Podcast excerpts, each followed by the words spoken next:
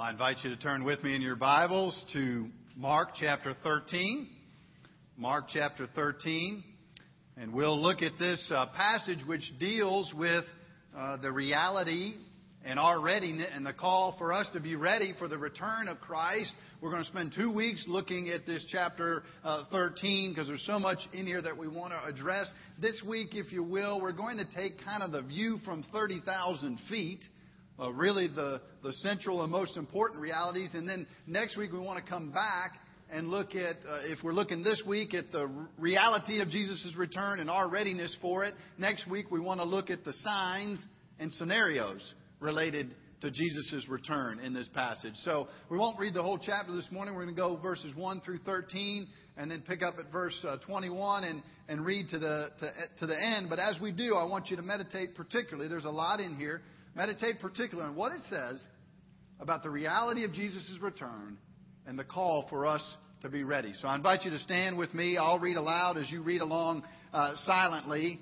Uh, Mark chapter 13, be- beginning in verse 1. And as Jesus came out of the temple, one of his disciples said to him, Look, teacher, what wonderful stones and what wonderful buildings.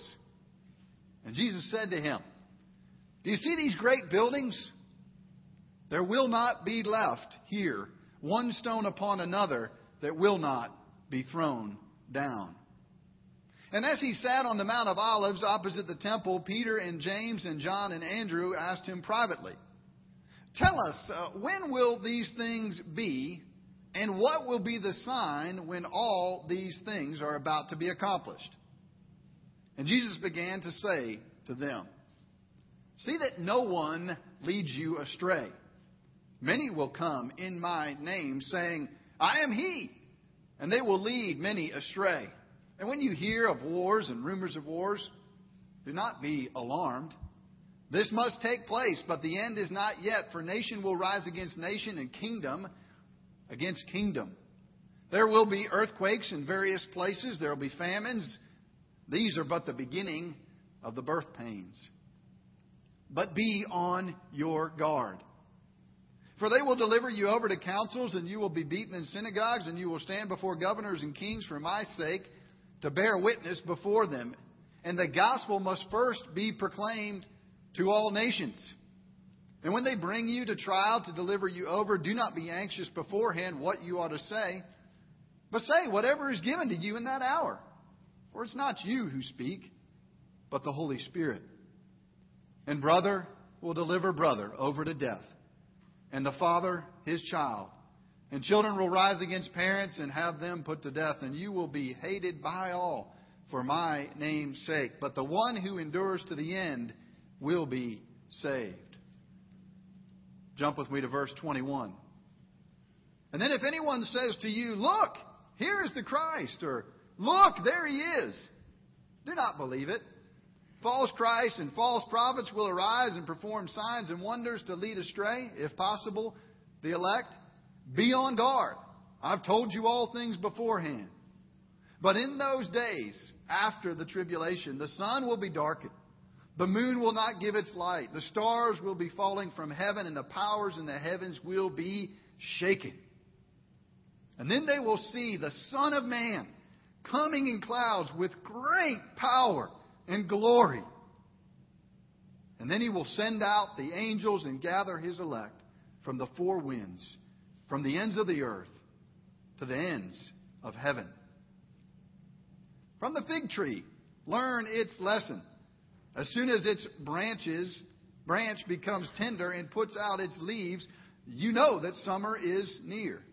So also, when you see these things taking place, you know that He is near, at the very gates. Truly I say to you, this generation will not pass away until all these things take place. Heaven and earth will pass away, but my words will not pass away.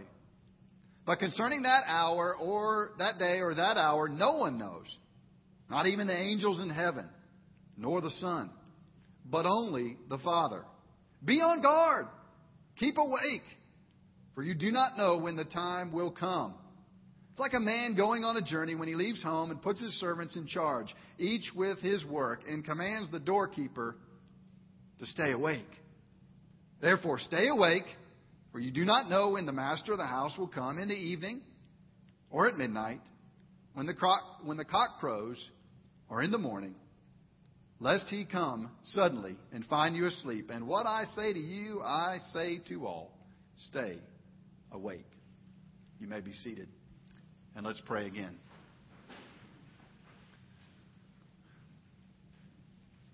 Oh, Father, we ask that you would bless our time as we seek to look into these matters of your word and understand the reality of the things you've described here. And, oh Lord, make us ready. We pray this in Jesus' name. Amen. Well, I had the opportunity to make two interesting observations this week at two different occasions. One was uh, my older boys, the three older ones, first swim team meet on Tuesday evening.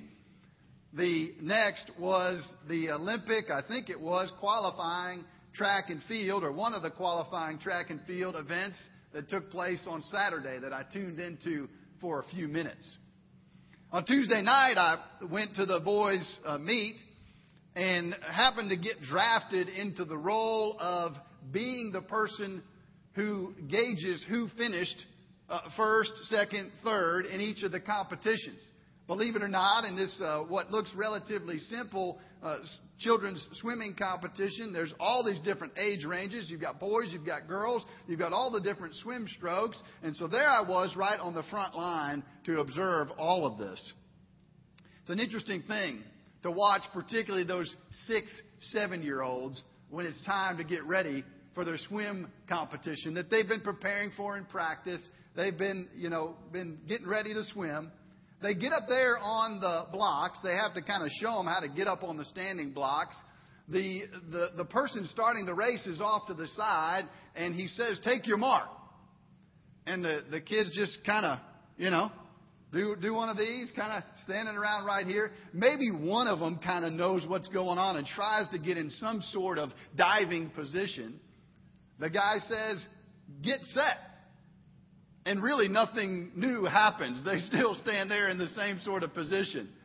And then they blow the whistle or shoot the gun or sound the buzzer, and the series of belly flops ensues.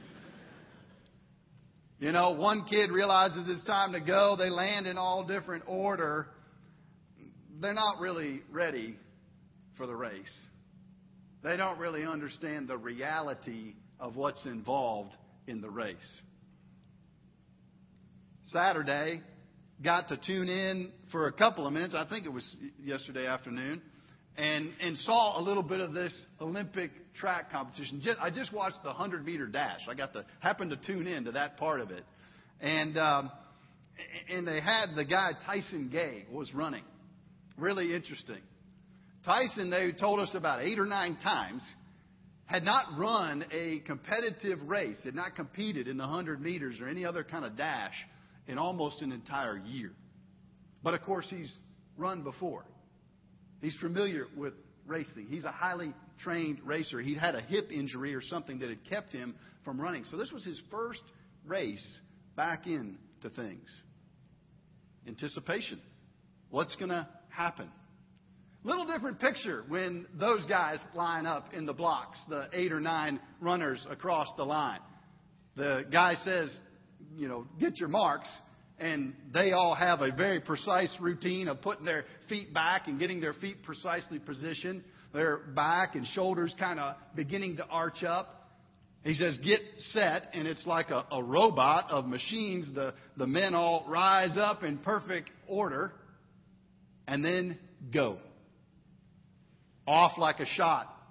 Tyson Gay, having not run for a year again, blasts ahead of the entire pack and hits that coveted 10 second mark as if he hadn't missed a beat. He was familiar with the reality of racing.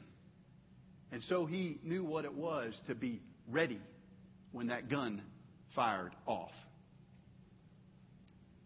So we look at these verses today and think about, I know there's a lot of details that I read about in here, but we think about these two main themes that I want us to, get again, 30,000 foot view today. Next week we'll get into more of the specifics.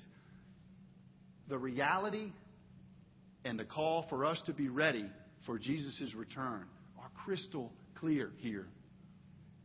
And yet, those aren't regular things for my life. I don't know. Uh, ask yourself, honestly, other than when you heard this morning or looked at the passage for this morning a little bit, uh, when is the last time you thought about Jesus coming back? When's the last time? I was thinking about it the other morning. I was I like to go over to the little pool across from our house when I can, a couple mornings a week, six fifteen or so, get a swim in. And I was thinking as I was swimming, do I believe that Jesus could come back at any moment? While I'm over there in the swimming pool, he could come back.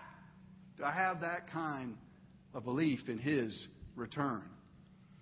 A couple things keep us from thinking about this. We could probably name a lot.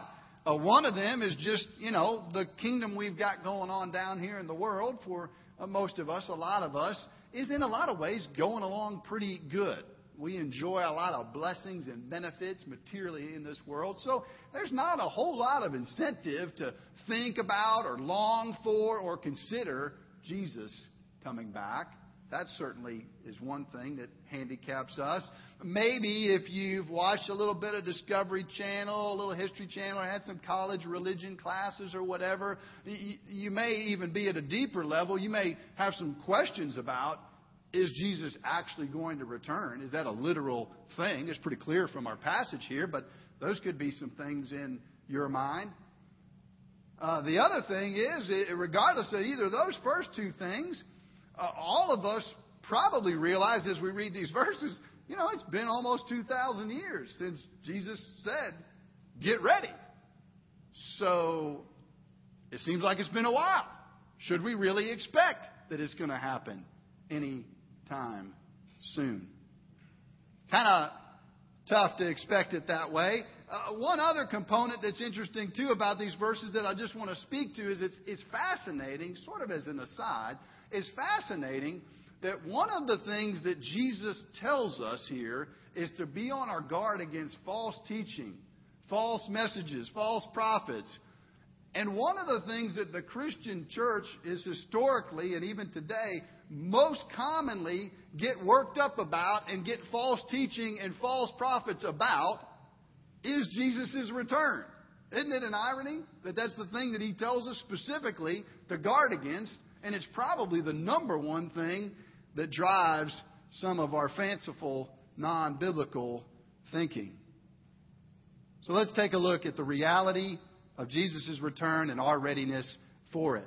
I want to take you through just a few biblical passages. I think I've got most of them listed in your worship guide. And if you want to follow along, you can. The main idea of our passage is just that the return of Jesus is absolutely a reality according to this book and that we should live, therefore, each day in readiness for Him. That's the posture we're supposed to, to lead our lives through. Take a look at some of those verses about the reality of Jesus' return. Uh, ignore the Matthew 14 one. That was a typo. That uh, doesn't even exist, that verse. Uh, Matthew 16, verse 27, says this The Son of Man is going to come with his angels in the glory of his Father. Luke 12:37 Blessed are those servants whom the master find, finds awake when he comes. I just want to I'm reading through these because I want to see want you to see it's all over the Bible this reality.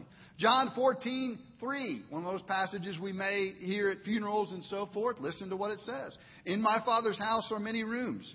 If I go to prepare a place for you, I will come again and will take you to myself. Men of Galilee, Acts 1:11, it says, "Why do you stand looking into heaven?" They were asked, the disciples.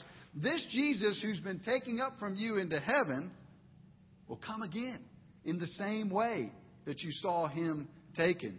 1 Thessalonians 5 2 says he's going to come like a thief in the night. Nobody knows when the thief in the night is going to come. Otherwise, you'd get ready and catch him. It's a surprise. 1 Corinthians 4 5 says that he'll come and specifically that he'll bring all things to light.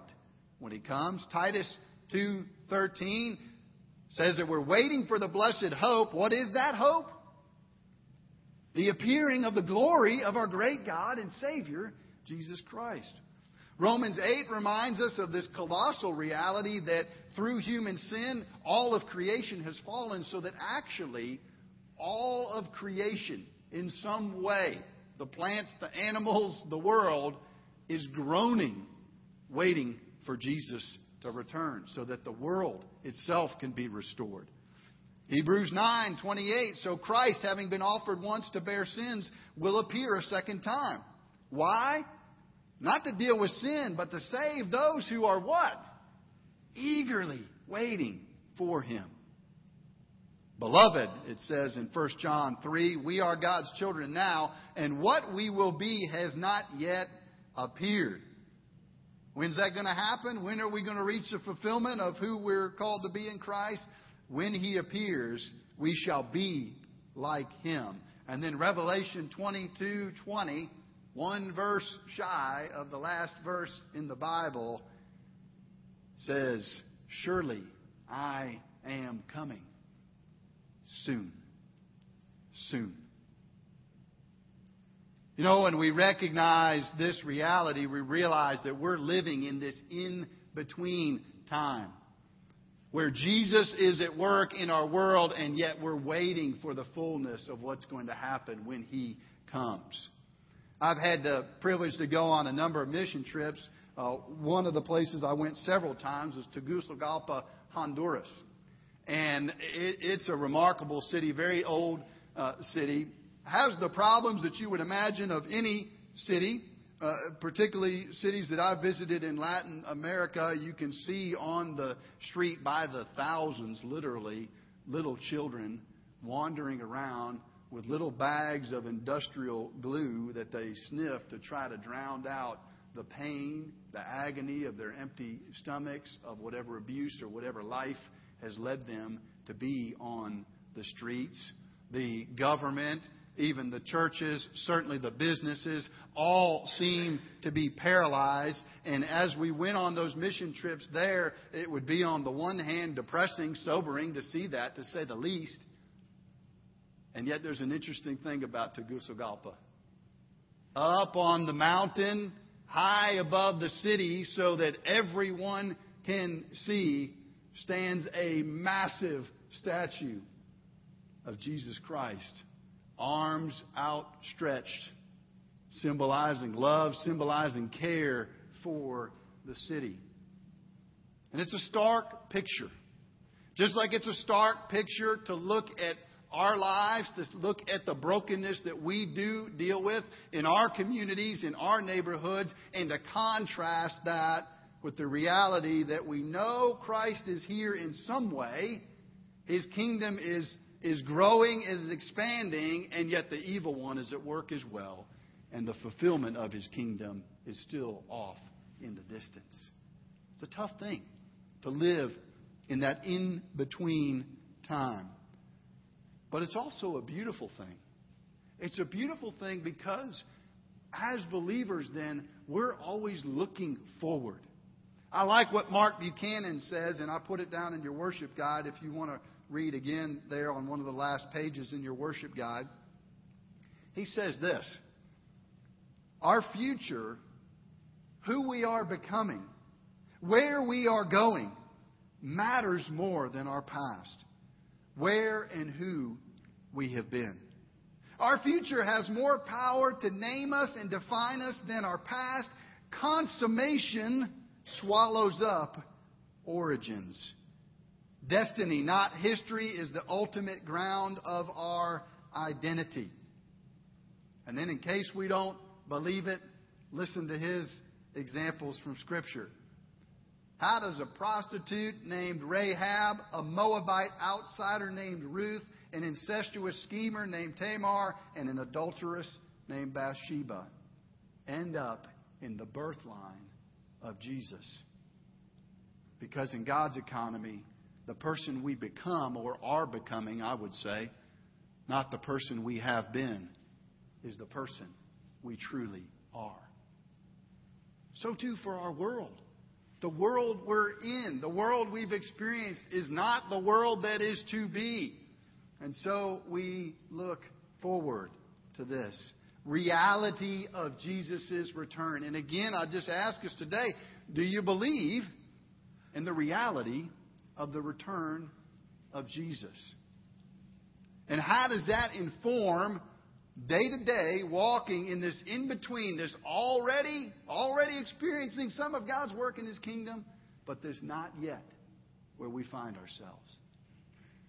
One of the ways Jesus tells us it informs that, it shapes our life, is for us to be in a posture of readiness at all times. It's all over our passage today, and really in two ways. There's sort of a readiness described here, a readiness of preparedness and a readiness of protection. Let me just mention a couple of the verses if you want to look back with me there at Mark chapter 13.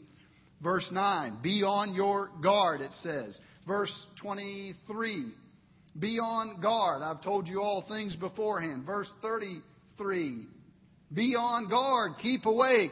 Verse 35, therefore stay awake. Verse 36, it says the same thing, lest he come suddenly and find you asleep. Verse 37, I said it before, I'm saying it again. Stay awake. Be ready. A readiness of preparation. It also talks about a readiness of protection. Look back with me at verse 5. See that no one leads you astray. Be protected in that way. Verse 6 Many will come in my name, saying, I am he. They will lead astray. Verse 21 And then anyone who says to you, Look, here's the Christ, or Look, there he is, do not believe. False Christs and false prophets will arise to lead astray, if possible, the elect. There's a preparedness, a protection, preparedness. Let's talk about the preparedness part of that for a minute. Uh, some of us here maybe work in the medical profession, or we've all probably got some friends who do. And they have this thing, maybe, you know, maybe it's once a month, maybe it's once every six weeks, where there's a weekend that they're on call. It's interesting, uh, friends and folks that I know, doctors and whatnot, that are on call. It's not like for that weekend that they just completely uh, huddle up and don't do anything. They kind of got to stay close to town because they're on call, but they can still go out to eat. They can still go cut the lawn, can go over to the pool, maybe even can rest and so forth. Uh, but the reality is that they're on call. And so they have to constantly be mindful wherever they are, whatever they're doing, to be ready to go if they need to go, to have the pager nearby. I don't know if you ever thought about it this way, but as I read this Mark 13, it's just telling every single one of us that we're on call as believers all the time. Not to go do something for Jesus, but to be ready to receive Jesus. That kind of readiness is what we're invited to here. That offers up for me an interesting question. Because it's hard to be ready for something all the time, right? That's a tough thing. In fact, you might ask this question Doesn't this leave us in the very uncomfortable place of having to wait for something that we don't know if it's coming this afternoon a year from now or after our lifetime. That's kind of uncomfortable. How are we going to do that? You'll see again in your worship guide, Oswald Chambers speaks to that from his uh, daily devotional. I found this, my utmost for his highest. He talks about how it's actually a beautiful thing to live in that state of readiness, even if it makes us uncomfortable. He says, naturally, we're inclined to be so mathematical and calculating that we look upon uncertainty as a bad thing. Certainty is the mark of the common sense life. But he says gracious uncertainty is the mark of the spiritual life. To be certain of God means that we're uncertain in all of our ways. We do not know what a day may bring forth. This we generally say with a sigh of sadness. He says, but it should be rather said with an expression of breathless expectation. Breathless expectation. Beautiful thing it would be for us to awaken each day and not just think about all the stuff we have going on, the tasks we need to handle or manage, but to have at least one of the things that we're thinking about and meditating on is being ready for Jesus to come, looking for that to happen even today. Well, talks about a readiness of preparation. I'll say one more thing about a readiness of protection, and then I'll share a story to conclude our time this readiness of protection is a little bit different thing. Uh, verse 21, I just read about, read it. I've read it several times. Uh, it says to you, "Look, here is the Christ. Look, there He is. Do not believe it. Do not believe it." Sometimes we think that in order to be people of faith, we have to be credulous people, folks that are easily duped. That's not what Jesus says at all. Being ready for Jesus' return doesn't mean that we're ready to jump at any false message about Jesus. And it's not really as complicated as everybody wants to make it. How is Jesus' return going to be? We're told in Scripture, one, it's going to be personal. It's Jesus coming, not somebody else. It's Jesus coming. Revelation 1 7 says, Every eye will see him. We're all going to see it when it comes. And then it's going to be glorious.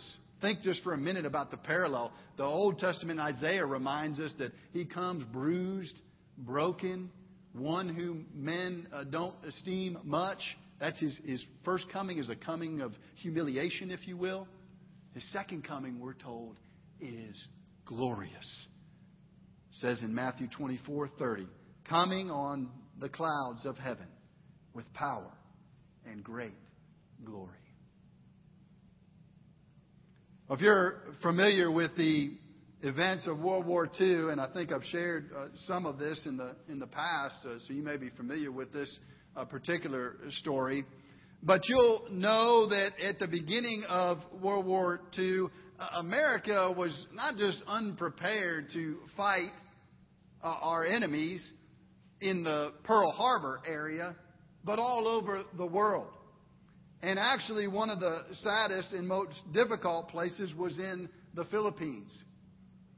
You remember, if you know any of that history, that 100,000 American troops were there, but they were very poorly equipped. In fact, had old bolt action single shot rifles left over from World War I. That's what most of the soldiers had. Very little ammunition, very little supplies.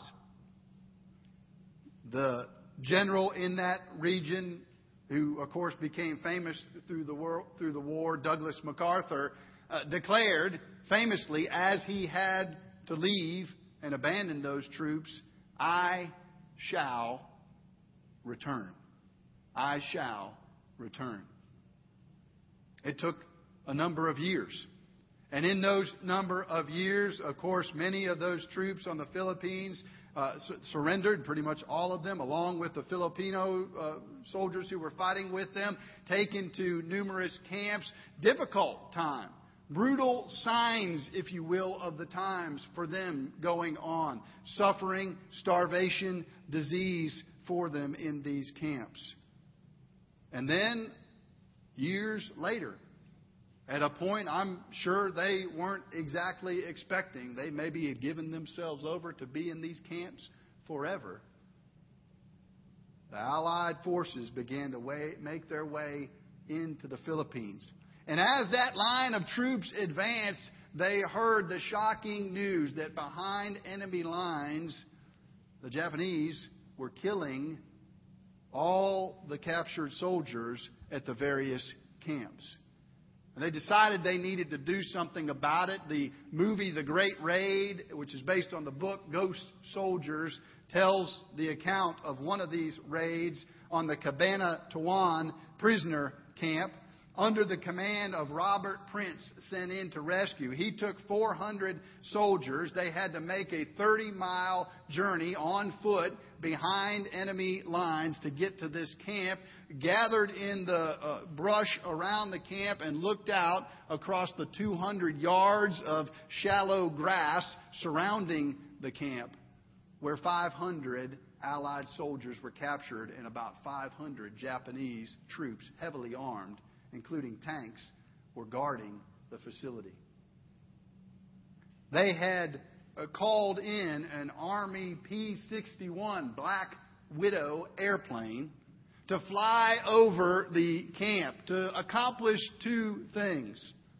One, to announce to all the soldiers imprisoned there that they should be ready that the Allied troops were coming. And they saw that sign and saw that they needed to be ready for that escape. And two, to cleverly distract the Japanese soldiers so that 400 American soldiers could climb on their elbows across that 200 yards of grass and be in position for what ended up being a flawless raid, rescuing all but one of the 511 soldiers there, killing some 500 of the enemy soldiers and only losing two of the American troops.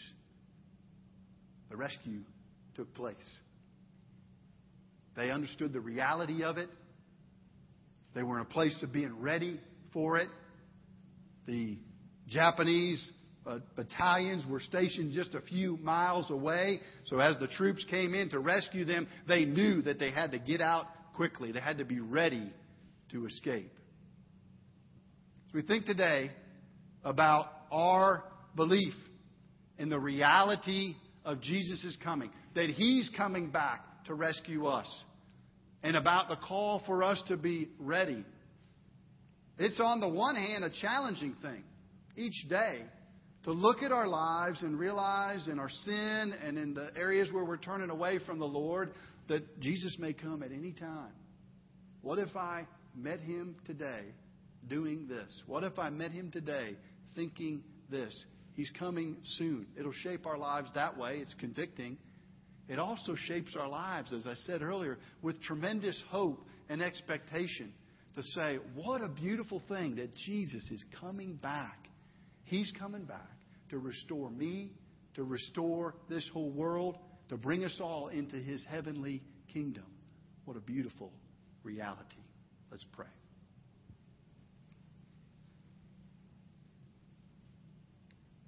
Oh, Father, we do thank you that the Lord Jesus is returning for us. And we ask, Lord, that you would equip us each day to walk in a posture of readiness. Not be idle, to not be asleep to this reality. Have eyes wide open, Lord, to you. Lord Jesus, certainly to the work that you are doing in building your kingdom now. And Lord, also eyes focused on what you will do in the future. Lord, let us be ready today if we walk out of this place and you return now, Lord, let us be ready in a year. Let us be ready in 25 years. We pray this in Jesus' name. Amen.